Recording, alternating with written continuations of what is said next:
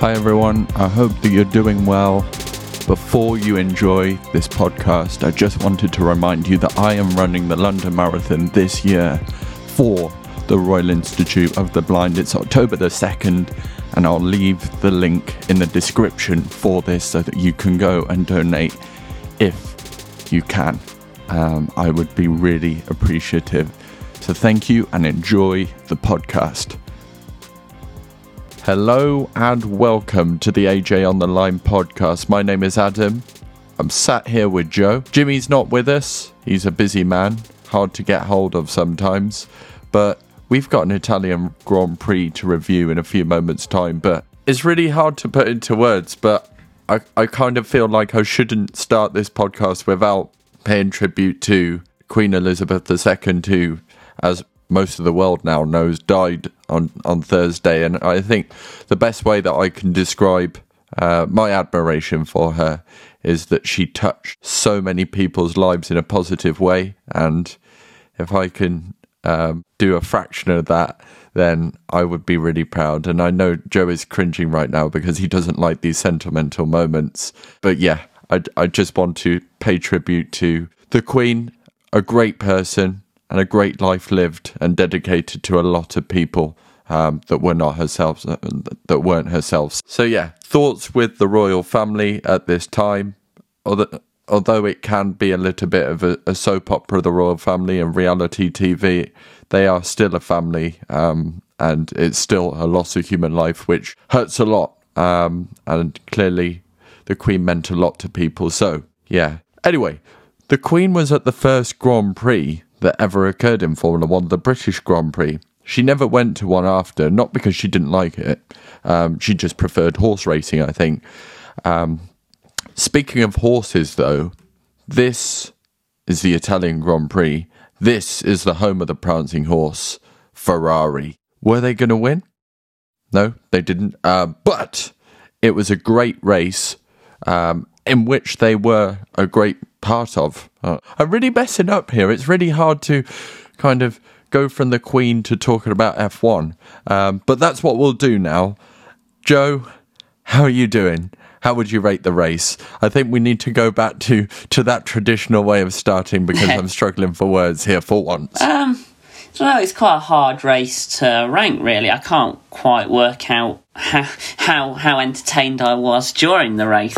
I think it was all. Were you not entertained? I wasn't not entertained, but I wasn't on the edge of my seat. Um, I think I'll just give it a five, straight up five. Yeah. I don't usually get involved in this, but I think you're right. It was probably an average race, and average races aren't necessarily bad races because if average races were bad races, what would be the point in watching Formula One if most of them are bad or most races are bad? So, yeah, plenty of things going on off and on the track, and yeah, enough moving parts for us to be uh, watching it for Sunday afternoon for just over an hour because it's a quick race, the Italian Grand Prix, isn't it? Because they're going so fast. Um, anyway, should we try and summarize it, Joe? Can do. It's a good idea, isn't it? So um, I guess it's no breaks without Jimmy, but in three, two, one, Joe. So Charles Leclerc started on pole. The two McLarens lined up on the second row behind, but Lando Norris got off to a poor start, dropped down the order quickly. Um, yeah, getting overtaken by his teammate Max Verstappen, Pierre Gasly, and he managed to just fend off Fernando Alonso and Nick de Vries, who were just behind him. Meanwhile, George Russell kept second place, which he had he had ah oh, he had inherited to New Joe. Inherited due to a series of grid penalties affecting the likes of Verstappen, Hamilton, and Sainz and Perez, who were all starting lower down the grid. Those cars started to make progress, especially Max Verstappen, who was already up to second by the end of lap two, and set about chasing Charles Leclerc for the lead. Um, Oh, I said them again. It's ridiculous how quickly Max Verstappen can scythe through the field, but such is the way that he and that car are really working well together. Meanwhile, further back, Carlos Sainz was making great progress and giving the Italian crowd something to cheer about as one Ferrari led and another one closed in on, on the leaders by going through the pack at quite a good rate of knots compared to Lewis Hamilton, who had started on the grid alongside him in 19th, with Sainz being 18th.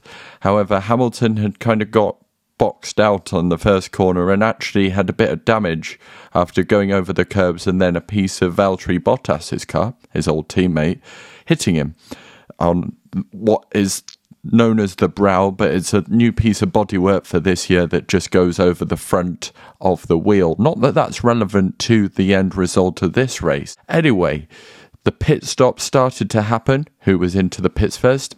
It was actually Sergio Perez. We don't actually know why he came in so early, but one suspects he was in some sort of issue in, in terms of tyre wear.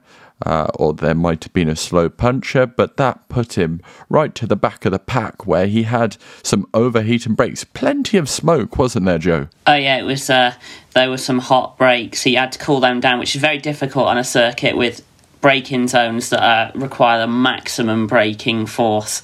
But shortly after that, he wasn't the only car that was smoking because uh, Sebastian Vettel grinded to a halt. And that brought out the virtual safety car, which did trigger a pit stop from Charles Leclerc, although didn't quite take full advantage of it because it did go green midway through the pit stop. This meant that they were on different strategies and I've lost my train of thought. This meant that Leclerc and Verstappen, the two people fighting for the race effectively, were on different strategies. You're right, Joe. Leclerc had pitted early, while the others were going a little bit slower, but like Joe said, not the whole time he was in the pit. And Leclerc went on to medium tyres from soft tyres, but he had to get those medium tyres 40 laps to the end of the race. 40 laps is a lot even though it was only five laps more than Ferrari had planned, it was going to be a challenge for Leclerc to maintain uh, a good enough pace. And I said, uh, so I'm going to hand it over to Joe. I'm trying to remember what happened. I must have blanked out this mid part of the race. What did happen? Are you handing it back to me? Can do. Anyway, Max Verstappen was leading. George Russell was second. Those two were yet to pit. Charles Leclerc was closing in on the medium tyres, but he had to make those tyres last. He started to slow down in terms of the, the rate in which he caught the leaders, and Verstappen and George Russell pitted a bit later on, going on to the medium tyres as well. However, they could go a lot quicker as they hadn't used up the tyres as much as Leclerc. Leclerc was able to get past George Russell into second place before he did another pit stop, and that was plan C at that point. There's many there's many a plan when it's Ferrari, but plan C appeared to be a two stop strategy, which is really much slower than a one stop in Italy because the cars are going so fast down the main straight past the pit lane. I think it's 24 seconds the car lose or the cars lose when they're in the pits, uh, which in comparison to Silverstone, I think it's about 18 or 19 seconds. And these seconds matter in a race like this.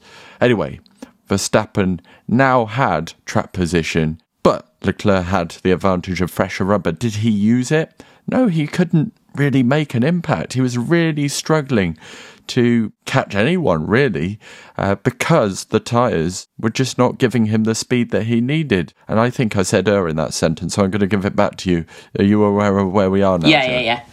Um, other people to sort of run long into the race were Hamilton, Alonso, and Norris, who all stopped late for softs. Hamilton made pretty good use of that, actually, go dropping down to 12th because of his pit stop, but immediately within about three laps, getting up to sixth. Fernando Alonso possibly could have done the same, but ultimately had to retire. Lando Norris, speaking of seconds mattering, had just a 2.5 second stop longer than normal at five seconds, but ended up right in the middle of a bunch of traffic that probably ultimately cost him the place to Hamilton. Um, but oh, I said, um, yeah. So Norris was in fifth place, doing a brilliant drive after having a really poor start that we mentioned at the beginning of this monologue. And he probably should have been fifth. It would have been probably a battle between him and Hamilton towards the final few laps. However, that wasn't to be after a slow stop. He he came out of the pit lane straight into a basil a battle, not basil. That is a really tasty condiment to a meal on a side note. Although I think that's going off topic, so I've got to give it back to Joe now. But yeah, just a few laps after these, and uh, a safety car comes out. Daniel Ricciardo has to park his car in between the two Lesmo corners, and this is where the controversy comes because there were six laps to go of the race. Would we get any more racing? Ultimately, no. They finished under the same order that there was a. Ugh, that's not come out right at all. Um, go on, Adam. So yeah, uh, Max Verstappen won. Leclerc came second, a frustrated second because he felt that at least now that he caught up with mm. Verstappen, yes, through a safety car, he might be able to have a go. And the Ferrari fans agreed. They they were booing the decision not to get the race underway. You heard the whistles as well. And they weren't the best pleased. In fact, booing Verstappen on the podium. George Russell came third not too bad given that he started second and Verstappen was behind him. So it was almost natural that Verstappen would get through at some stage. Uh, so another podium for Mercedes. And then you had Carlos Sainz in fourth place, Hamilton fifth. Sergio Perez was sixth place, with Norris seventh. Frustrated because he could have had fifth. Another shout out uh, was I said, um, have I handed the victory of no Breaks to Joe? It depends on whether I can guess who you were going to shout out, doesn't it? Um, I'll guess it was Nick De Vries who you were going to shout was. out, scoring points on his Williams debut. But who is Nick De Vries? Maybe we'll talk about it in a few moments' time. Well done, Joe. You won no Breaks this week. How do you feel?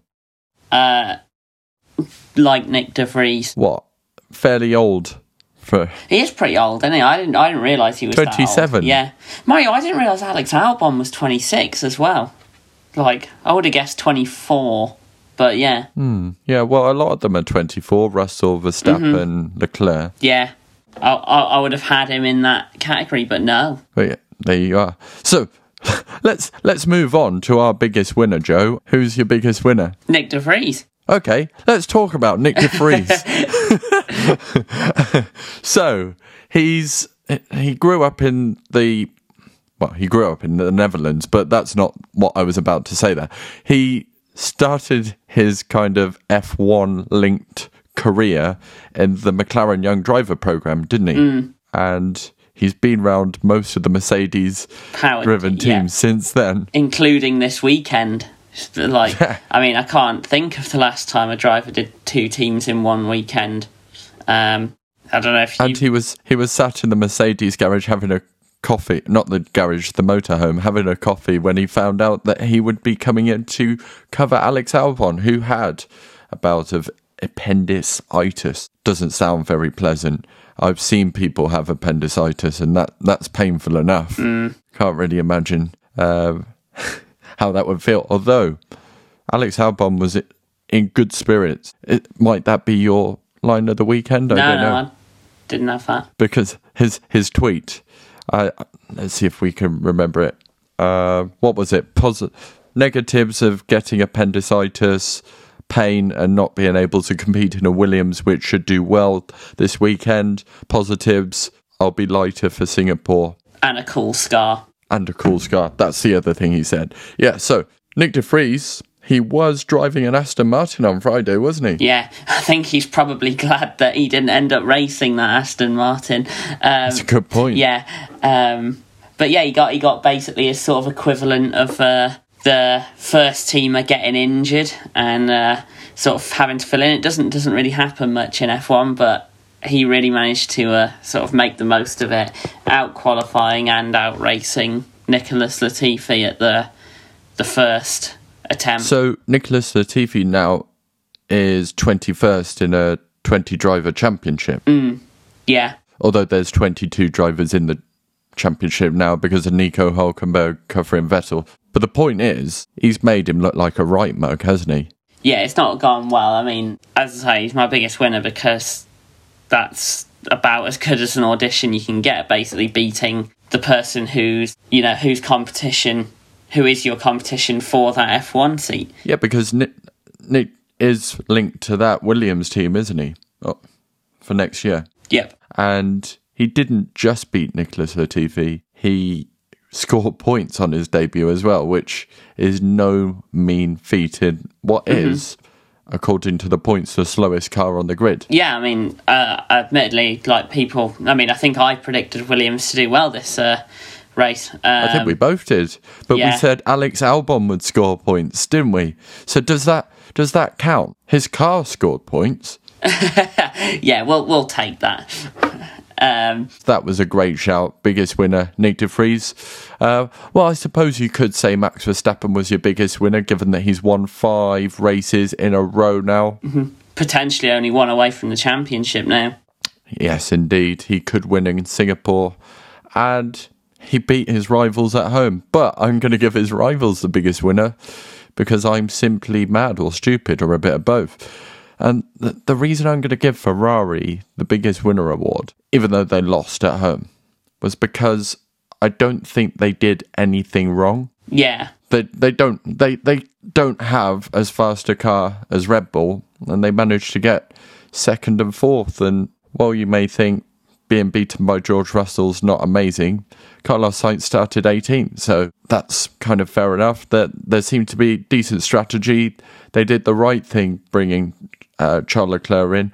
You could argue that he could have been on hard tyres, but as the race played out, actually the hard tyres weren't that effective and people didn't really enjoy them. So while they may have had the durability, I sense Leclerc still would have finished second. So yeah, yeah, I, they'll they'll be frustrated that they couldn't have that that final chance. Uh, that Max Verstappen Abu Dhabi 2021 esque chance of being able to have an attack despite being quite far away and and basically having already lost the race, having a second bite of the cherry. But yeah, I think they will be happy with the way that they performed at their home race, other than the fact that they didn't win. Still, the crowd came out, they gave them loads of support and were chanting Leclerc's name, and I just love that podium as well. So the fact that there's a Ferrari driver on there is always great. It's a shame about the Italian national anthem that we didn't really hear too much of because someone forgot to turn the volume up after the moment of silence for the Queen. But but yeah, all in all, I think it was the best that Ferrari could hope for, and Carlos Sainz put on a great show. Um, Leclerc got pole position. Yeah, congratulations to Ferrari. But yeah, I'm probably going to agree with you and go for well, one of the Dutchmen can probably have biggest winner, but it's probably Nick De Vries yeah, congratulations to him. Uh, that's kind of linked to one of my awards later on. I might as well say it now, actually. Um, I gave Nick De Vries my honourable mention for similar reasons. Um, I know I've gone off the beaten track here, Joe. What are we doing? Um, we don't have Jimmy keeping us on the straight and narrow. I'm not That's sure that's his be. role normally on this podcast, but there we go. Well, it, it seems the the way this time. But uh, my biggest loser, Lando Norris, because he could have finished fifth, um, and he didn't have a great start, so he could have. I don't know. there there was a lot of could haves, but he he still finished seventh, which is where he seems to be finishing quite frequently. Actually, um, just outside the top six cars. It is the best of the rest uh, sort of position, but there were a couple of moments, one in his control, one in his team's control, where he could have been higher up. And I thought Ricciardo was doing really well up until his Yeah. retirement as well. He, for Ricciardo in a McLaren, which seems really patronising, but it's true, isn't it? Yeah, I mean, I think McLaren kind of lost out big time because um, Alpine didn't score any points this race. This was quite a big chance for them Correct. to make a big indent into them, um, you know, with a double figures points haul. Um, and they only got six points in the end. So, As we know from your totting up, Alpine don't often miss the points with both of their drivers or either of their how far are drivers. McLaren behind them now? So yes, they're not they're not too far behind. They're um, eighteen points behind. So obviously, Okay. getting an extra an extra four or five points this weekend would have gone quite a way as to bringing that gap down. But as we've said before, Alpine do seem like they've got the better better package in most They do at the moment, yeah. That like they've definitely got a better all round. It's a really car. big opportunity missed. Definitely. Uh, did do you agree with uh, Lando Norris, or have you got someone else that you're you're putting down as the biggest loser? Um, I think I'll have to go with Aston Martin. Um, it's just an, they've had a couple of these weekends this year where you just think, what are you doing? They were miles off the pace in qualifying. Like, I mean, this, this is a good opportunity for a, um, a sort of lower order car to maybe, you know, get into actually qualify about 13th and end up starting 8th or something like that. And the fact that they're not even in the mix for something like that, um, the fact that they ran a really tiny rear wing to compensate for their lack of straight line speed, but weren't even fast in a straight line, as well as the corners. I mean, I saw, I saw. It's not going to be my line of the week, but I saw a tweet um, where an F two car went through the speed trap at 335 kilometers an hour, and Seb's fastest one in qualifying was about 328. So literally going slower Oh, than an no. F two car. Um, GP2 engines. yeah, exactly. Um, so yeah, you just there's just been a couple of times this year where you think Aston Martin, what are you doing, And you know who's not going to be particularly pleased by all of this? Mr. Fernando Alonso? There, there is him. I was also thinking of Lord Stroll. Well, no, he's not going to be happy at all. But He's going to be beating his fist on, on the table somewhere, demanding answers from probably Martin Whitmarsh. well, I mean, they're they're second last in the constructors, aren't they, Aston Martin? Um, Yeah. which for a team with the budget that they've got, it's not really good enough, is it? Um, It but yeah. feels like they've spent most of their money on their new factory rather than the car Mm-hmm. this year. Yeah, I mean, haven't even mentioned that they both broke down in the race yet either. There is that too. well, it, it probably wasn't worth them finishing. Yeah, I'm gonna say like, I mean, they were. That, I mean, but just what a complete disaster of a week. Like awfully slow, and then both cars break down. Well, at least an Aston Martin was the first car over the finish line Yeah, in the safety car. Um, but yeah, not a great weekend for Aston Martin. Also, I know I've already given my biggest loser as Lando. Not a great weekend for another car company in the form of Porsche. yeah. Um, their deal with Red Bull stalled, hasn't it? Well, Well, I say more than stalled. through. It's been, uh, yeah, Yeah, it's rolled back down the hill after the stall. yeah, So they they were willing, by the sounds of it, to buy fifty percent of Red Bull Technologies, so get half of the team basically. And Red Bull have said basically no. Mm-hmm. No, the people at Red Bull HQ, like actual Red Bull, they were probably quite interested in it. Um, but it sounds like the likes of Newey and Horner were very much against it because they want to be the ones fully in control uh, and they don't want yeah, someone, some other team or some other part of the team slowing down decisions basically. So they've not gone with Porsche and it's left Porsche in a difficult situation and, and VW as well because they want to get into Formula One.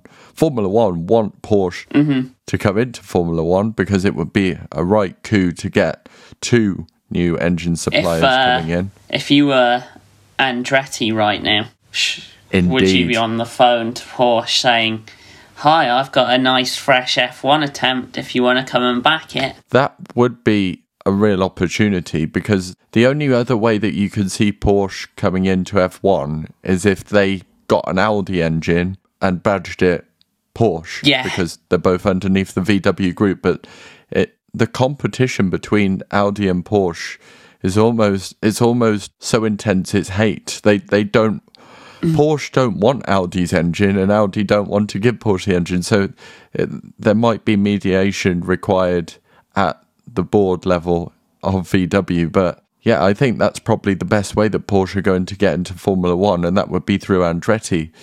So And I think that would be a win-win, really. We'd get an ex- would, we'd just- get an extra team on the grid that would be properly backed by a historic company. two historic racing companies. Exactly. To be fair, um, but it's whether the other teams accept that because they they were dragging their feet in terms of letting Andretti in in the first place, and that seems to have slowed down. So hopefully.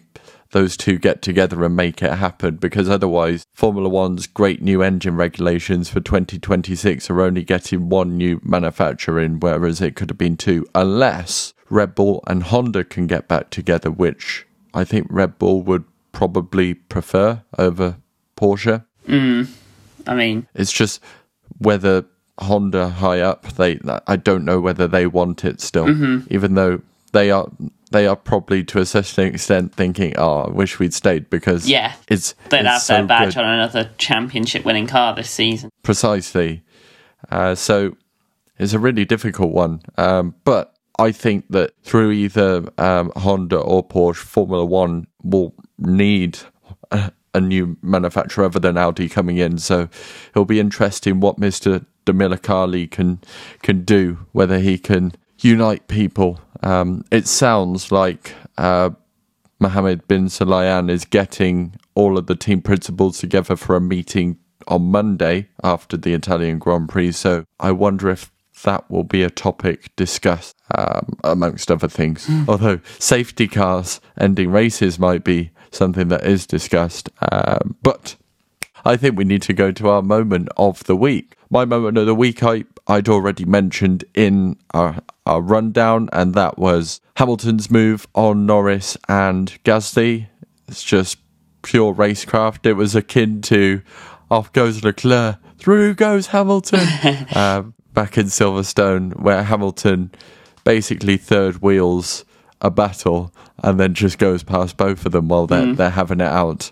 Um, yeah, just nice, tidy racing all around, really. It was amazing. a few laps, that to be fair, wasn't it? I mean, as, as, as I said during the rundown, uh, you came out in twelfth, and you're like, oh, you know, should have the pace. But obviously, Monza can be quite a difficult place to sort of fight your way through because of the DRS trains. Um, so to go from twelfth to sixth, and There were quite a few overtakes, to be fair, yeah, yeah, yeah, there were. Um, in general. but you, you thought when he came out, oh, it might be quite difficult. But made light work of those sort of six cars. Yeah, it was it was almost two or three laps, wasn't it? It was crazy. Uh, your moment of the weekend? Oh, speaking of making light work of things, uh, Max Verstappen's first few laps, um, specifically his first lap, you know, I think we all knew he was somewhat inevitable this weekend, but to go from seventh to third on the first lap, y- you already knew it was uh, over by then. Uh, then to go breeze past George Russell a lap later, um, yeah, it was it was just like it was the inevitability of it, but just you thought maybe someone would be able to hold him up for a couple of laps. Still impressive, though. Yeah, oh yeah, yeah, exactly. That's what I'm saying. I mean, making such light work of those cars, he just breezed past them. But do you think it is like we were talking about before, or almost that center effect of once you see Max Verstappen Mm-hmm. in that Red Bull in your mirrors, it's like there's no point in fighting it. yeah, I mean, even George Russell in second didn't see any point fighting it, did he at all? Didn't go defensive. Um, so I wonder if Lewis would. I don't know. I I think it depends on the situation, doesn't it? Yeah. I mean, I mean, look. I mean, George did uh, uh, in in Spain this year, put up a brilliant defence Yeah. against Max. Um, so, yeah, I just don't think it was worth it in this particular occasion. But yeah, in- incredible first lap from him, and that's exactly what he needed. Um, just just sort of that ability to just do exactly what you need to do. And he's got fresh engine part. Yeah, exactly. We we've seen what that can do in the past. So Yeah, it doesn't matter where he starts. I think that's seven different positions he's won from this season now. Mm-hmm. So, yeah, well done, Max, and, and good shout. So, yeah, I've already given my honourable mention to Nick De Vries. Well done, Nick. Uh, but, Joe, you've got an opportunity to give someone a shout out. oh yeah. Who's it going to be? It's a tough couple of decisions here. Um, we've all, I've got I've got four drivers written down that I could pick, and I feel like we've mentioned three of them. So I'll just quickly say that I might, I considered Norris, Hamilton, and Sainz all for great drives. Um, but we've mentioned I was surprised that Sainz didn't get driver of the day. Yeah, even yeah. though Nick De Vries probably deserved it. Well, the the only one we haven't mentioned really is Guan Yu Zhou. I think drove a really Mm. good race today. Um, and given that I've mentioned the three that I just said there, I'll say him. Um, he's actually almost been outperforming Bottas in the second half of the season. Um, Yeah, I think Bottas had some rotten luck as well um, to go with that. But yeah, to to be tenth in an Alfa Romeo that's not looking the fastest at the moment, is it? It started off really sort of promising at the start of the year, but has dropped off. Um, it has, but they are still just behind McLaren and Alpine. So they well, are they're not just behind. the championship. They're, they're, they're, they're just behind in terms of places. They've got less than half the points, but um, but yeah, they're True. still they're still pretty far clear of Haas, AlphaTauri, and Aston Martin. Alfa Romeo have fifty two points, and Haas have thirty four. Um, admittedly, most of that came from Valtteri Bottas's mega first half of the year. Um, but yeah, as I say, There was a moment in this race where you you know Bottas and Hamilton were at the back. At, Mm-hmm. They were at the back, um, which is crazy in itself, given where they were last year. I remember looking to see where Bottas was, and he was in seventh place at one stage. I was like, Yeah. wow, he's doing well, but he's just not pitted yet." yeah, But I- I guess that showed how close kind of seventh to last was in this race, which was why there was probably so much overtaking. yeah.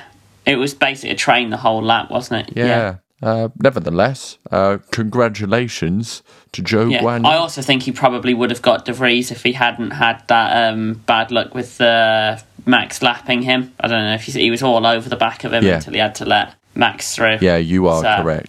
yeah. But yeah, just think he's uh, think his efforts for the whole second half of the season so far have been very good. Indeed, I agree with that. It's time for the AJ on the line line of the week, and I love it when it comes to this. Even though we're not going to get Jimmy's, we're going to get Joe's right now. Um, so mine is from Lewis Hamilton after the race, reflecting on the uh, decision to bring out the safety car, um, and he said, uh, "That's the rule.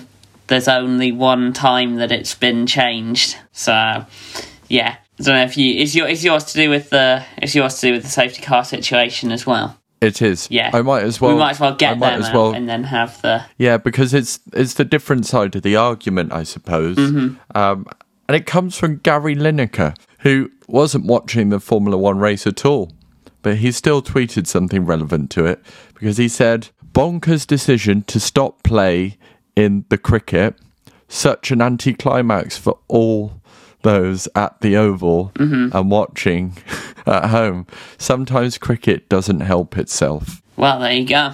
Sorry, I just saw some similarities there. Yeah, yeah, yeah. I think if you uh, replace the word cricket with F one. and the oval with Monza. I mean, Monza's yeah, even you- got an oval, so It has. I've walked round it. Not that I've ever told anyone that. um, oh, it was good. Um, but but yeah, I I think Lewis is right in terms of you got to stick to the rules. I think the side that you could argue through Gary Lineker's words translated with F1 and Monza rather than oval and cricket is that they were really slow in terms of getting the safety car Yeah. in the right place. It picked up the wrong driver and there was a lap in which the incident was clear and they didn't they didn't get the safety car in it could have been one last lap dash which would have been really cool or just red flag it where do you stand on on the red flag it I think the problem is that we've got two options that aren't suitable. You can either run the safety car and finish under the safety car, which is not great in anticlimax, or you can red flag it and basically just sort of have a sort of a, a race that just sort of feels a bit cheap at the end, in my opinion. You like reducing everything down to a standing start where a lot can change and Yeah. it feels a bit cheap. I think if it were me, I'd try and come up with sort of a, a situation where you can red flag it, not have any tyre changes or anything like that, yeah and do a rolling start. Because effectively that would just be a safety car, but without but without the lost laps in between. So Yeah. I think there needs to be some kind of red flag that they can employ in the last ten laps of the race to you know just bring the race to a stop and get the cars in order. Um, and then and then do a rolling start because I think that sort that sort of eliminates the gimmickiness of it. Yeah, the key thing is not being able to change tyres as well. Yeah, yeah, yeah. Not being able to change tyres. And yeah, I think because that just sort of gets rid of sort of the. As I, I think when they red flag it and do a standing start, it just feels a bit cheap. Um, Yeah. like, nah, it's just it's not quite right. Um, but yeah, I think you know I can't see any issues with my genius plan. Um, but Nor can I. Maybe maybe they'll come up with that idea in the meeting tomorrow. I, I don't understand why we can't have a rolling start after a, after a red flag. Because that that used to be the case, didn't it? I, th- I think it did. Um, and then they stopped doing that. I'm not. I'm not it sure was really why. exciting to have a standing start. Yeah, but it, I mean, if you're going to basically, in effect, reduce a race to two laps with a standing start, I don't. I don't think it's quite right. I think the standing start thing is okay if the red flags in at some point in the middle of the race Yeah, because you you've got plenty of time to to sort it out. But in this instance, that you bring in a rule of last ten laps. the or so, last ten yeah. laps, it should be a rolling start. You're right. Mhm, and and no to- ability to change tires. Yeah, I, I do kind of see where they come from. If, if it's like a, a sort of like lap 12 thing where there's cars been damaged and you get that, then I, then I, then I kind of support the decision to be able to like work on the cars and stuff. correct. And and also the standing start. I think that's exciting if you can implement it Yeah. without it feeling cheap. So if it's in the middle of the race, then that was that's Yeah. fine. For example, Monza two years ago when Gasly won, that that was still quite cool, was it? Mm-hmm. Yeah. And it did. It didn't make the race feel gimmicky or cheap or like impact the No, sport exactly. and integrity of it. So yeah, I think they just need to say last ten laps or you know however many kilometers because I know they like to do it in like the kilometers. So you know last fifty kilometers of the race or something like that. Um, then they can basically, in effect, any instance that would bring out the safety car, they can just throw out this red flag. Let's call it a virtual red flag, where the cars trickle back down to the pits. They line up in.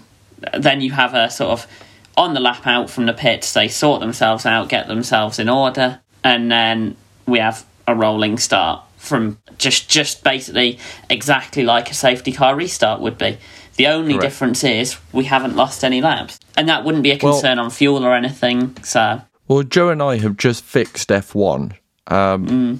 and it's a shame that we're still having this conversation, however many months after Abu Dhabi 2021. yeah, That's what I will say because that should have been something discussed yeah, after that say, race they really well. should have thought of that, shouldn't they? Yeah, uh, after what had happened, you'd think that they'd bring in new rules, but no, they've got some sort of. Well, I've not seen any difference in terms of this Wizzy Wizzy VAR system, Mm-hmm. backup base, or whatever they're talking about. But yeah, uh, the the other thing that that can get lost is um, how long it took for the grid to get sorted out. Yeah, Surely a computer can work that out. Mhm. yeah. I, I mean, how do they work out in what order to apply the penalties? Because it, So, so if you've got say a five place grid penalty or ten place grid penalty or something like that, they go first. You do that, and then the back of grids. That is a worse penalty to have than a a something place. Um, so that is why. If, say, Carlos Sainz was given a 20 place grid penalty, which he wasn't, and Hamilton's got a back of grid, Hamilton would be behind Carlos Sainz Yeah. whatever their qualifying result. Um, it did it did feel a bit silly again, um, having to wait so long, but also the fact that the qualifying positions did not reflect where they started in the race for the second time in three weeks. Mm-hmm.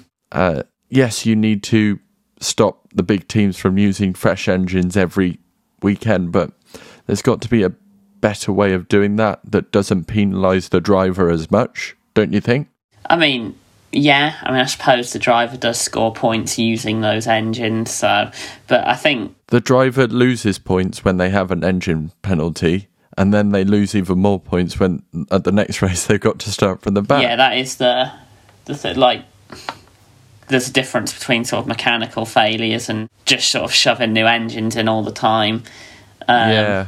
They And it's they part do of need to come up with a F1 to solution. it's part of F1 to build a reliable car. Mm. You- You've got to be able to do that as part of what Formula One's about. But could you potentially take away point? You could have a points penalty instead I don't know. It's an interesting one. from the Um, constructors' championship rather than the drivers. That that might be a way of deterring. Teams often, you know, would they just sort of accept the constructors' penalty to benefit the drivers? I don't know.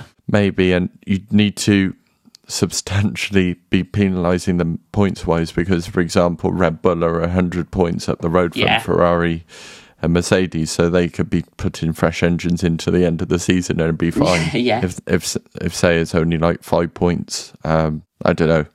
We haven't got a solution to that one yet, but it's still something that needs addressing. So maybe when we adjourn in a couple of weeks' time after Singapore, which is the next race, uh, we'll have some solutions for that. Maybe Jimmy will already have one and we can just ask him for his wisdom. But we do need to pop in a couple of four predictions between us on what's going to happen at the Singapore Grand Prix. We're going back and it should be quite exciting. Well, there wasn't a Singapore Grand Prix last year, wasn't? Was there? No, there No, wasn't. or the year Nor before. nor the year before. So it's been quite a while. I do quite enjoy the Singapore Grand Prix and Japan, which is after. So I'm really excited, actually.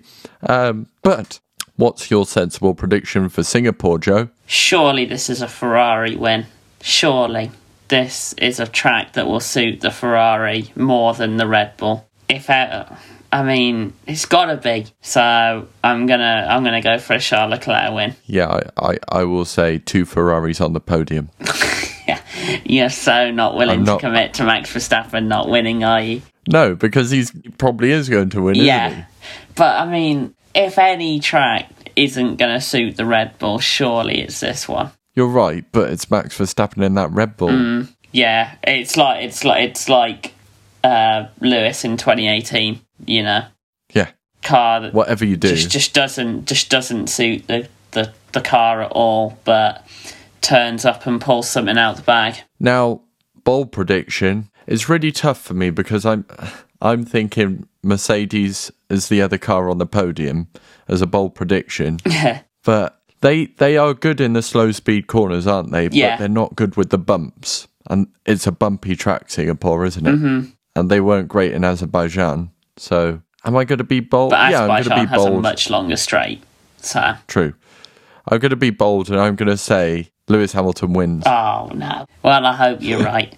Um, I'll I'll go for an Alonso podium as my bold one. Ooh. I reckon Alpine will probably be quite good around Singapore. Um, Alonso, Alonso's well known for his brilliant victory in Singapore, isn't he? yeah, That he got on merit. Wow. Did he? I'm sure he got another one at some point. I'm sure I remember him winning in a Ferrari. Uh, 2010. he might well have done. I reckon he won it in 2010. Yeah, look it up. I think I think you're right because Vettel would have probably won in Singapore the other three years, and I know Lewis won in 2009 Singapore. And would have won 2012. Um, yes, were it not for a gearbox failure. Yep, 2010. Fernando Alonso, second Sebastian Vettel, third Mark Webber. That is some it was- knowledge right there. It was 2011 Singapore that Hamilton and Webber came together front wing to Mm-hmm. retire. We are some right F1 nerds. and I love it. and on that note, it's time to hand the microphone to Joe. And it's time for the takeover. Oh, what's happened this week then? Someone managed to get their announcement in just before the Queen died. Uh, there has been a significant managerial change in the Premier League. Yes. So maybe we'll talk about that. Um, Graham Potter has gone to Chelsea after they weirdly sacked um, what, Thomas Tuchel. Thomas Tuchel, who had a very successful spell at the club. Um, and look, maybe some Chelsea fans will disagree with me. I know, I know what it's like when you support in a club and you're watching them week in, week out, and the media's going, "Oh, what are you talking about? He's doing a great job." When you know you're watching the football and you know just not. But on the other hand, when someone's won you a Champions League, maybe that's a bit different Cup. where may and you know it just it seems a bit of a silly decision by the owner. And again, I know it's frustrating when people say that, but it seems especially weird when the owners just spent 250 million pounds, I think, which is the record spent by an English club in the window on his players, on the players that he On wanted. players that the manager had, Yeah, had exactly. been saying he wanted. and then and then you sack him the game after the transfer window closes. It just kind of seems a bit weird. I, I also saw a tweet saying that um, the owner was confused as to why Tuchel wasn't playing four four three. So I mean, yeah, switch is uh, not a formation that would work very well. Brought Graham Potter in. I imagine if there are any Brighton fans, like, oh, let's not kid ourselves, there aren't. Um, but Hold on, we've had a get. We've had a, a friend of the show, a guest on the podcast in the past, Mike, who's a Brighton fan. well, I'm sure he and the other three Brighton fans are very upset at the news that that, that Graham Potter. No, I. Um, I'm- Graham Potter's been doing brilliantly yes, for Brighton. yes, Where are they? Yes, Fourth yeah. I in mean, the look, table. I would not have been upset if uh, if we'd got Graham Potter in. Um, I think he's done an excellent job, um, and and it's good football to watch as well. Um, exciting football. Um, I don't know if they'll be able to keep it up without him because um, you know you, you look at Brighton's team on paper. I mean, Brighton fans might disagree, um, and you don't think it's anything special. Um, it's not obviously a very good team, but um, to sort of be competing at the level that they are at the moment is a clearly sort of big tactical achievement. Um, I think it's quite a big risk by Potter to go into. I was going to say, how would you feel if you were offered that job at Chelsea? Because you know you're probably going to get sacked in the next 18 months. Yeah. I mean, it's a job that you can't really turn down. Um, again, Brighton fans, I know how uh, infuriating it is to listen to the news reporters going, oh, the top six club, they'll just have this manager and this player. But unfortunately, it is true um, that you can't turn down offers like that. Um, but big risk if it you know if if he starts and loses a few games to begin with the pressure's going to be right on from the start so yeah i'm not sure how it's going to work out He's got some great players to work with, though, Mm-hmm. hasn't he? but again it's often harder as a you know an unproven manager which i think graham potter it's fair to say he still is an unproven manager at that level um, and it's hard for a manager like that to go into a dressing room of big successful players and sort of implement their ideology so that's another sort of risky factor It's unusual as well to have an English manager in a top six club, isn't it? Yeah, um, unfortunately, I think that's because most English managers have proven themselves pretty useless over the over the years. So um, yeah, they, they've just not been at sort of the forefront. I don't think an Englishman's ever won the Premier League, have they? Um, manager. Um, so and that that is just the Premier League. I'm not uh, not denying that football existed before 30 years ago. Um, but yeah, Yes, you are. don't think I am. I don't think I'd deny all of my team's major trophies. Um, so, is Potter going to do all right at Chelsea? I think he will, yeah. Um, I think as long as How, how long will you stay? well, all right by Chelsea standards, I reckon two and a half years. That's pretty. That's pretty long for a Chelsea manager, Yeah. you're right? it seems that, that that was kind kind of the thing that was inherited with the club the the the short fuse of a manager. If you have a few bad games, you're out, which is a, is a shame, really, because it's a culture within all of football that is not great. And I think I saw a tweet from I can't remember who, but it's amazing how impatient football teams are, but how patient Formula One teams are. Yeah, So Thomas Tuchel has been doing. He's had a, a, few tough games, but he actually won his last Premier League game that he, he coached Chelsea with, mm-hmm. and he's out. yeah, But Binotto is still at Ferrari, despite all of his best efforts. So yeah, it's, it's an interesting one, really. But I, I guess you've got a wider pool that you can select managers from than Formula One team bosses. Is the argument to that? I guess, I guess that is the the big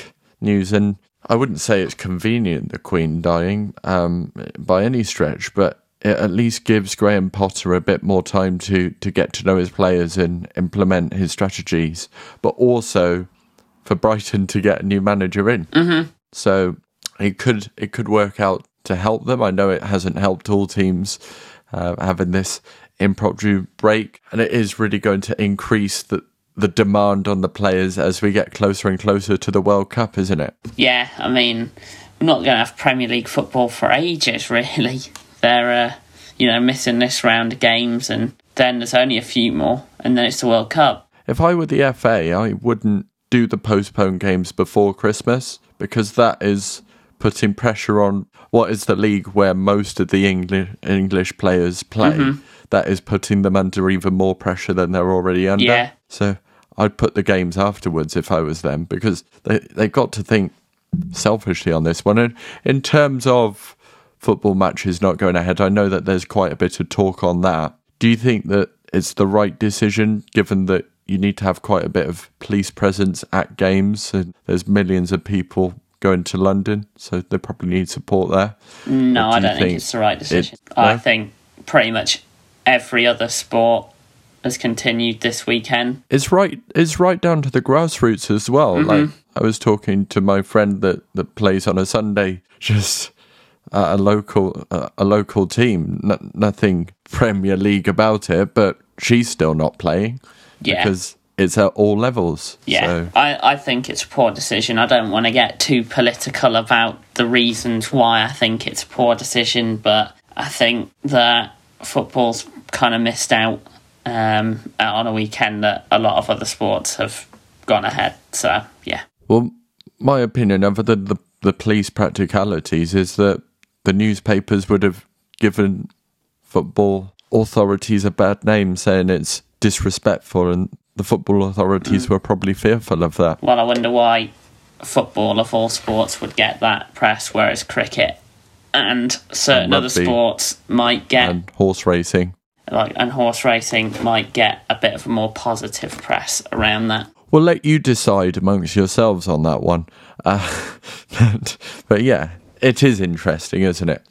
Um, and there would have been something quite special about the national anthem being sung by loads of people in a big stadium. That would have been quite a fitting tribute, I think. But um, you've always got the odd idiot as well, haven't you? And maybe they were fearful of that as well. Some some chants that would not be that would not have been as savoury.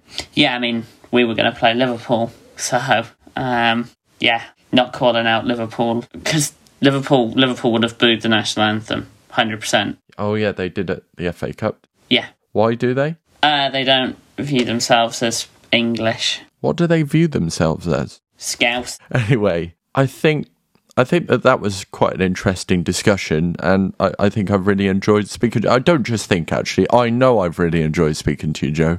So thank you for your time. Thanks very much. um, thank you if you're still listening to this. Um, don't forget that you can follow us on the socials on TikTok, AJ on the line, uh, on Instagram, AdamJW44, on Twitter at AJ underscore on the underscore line.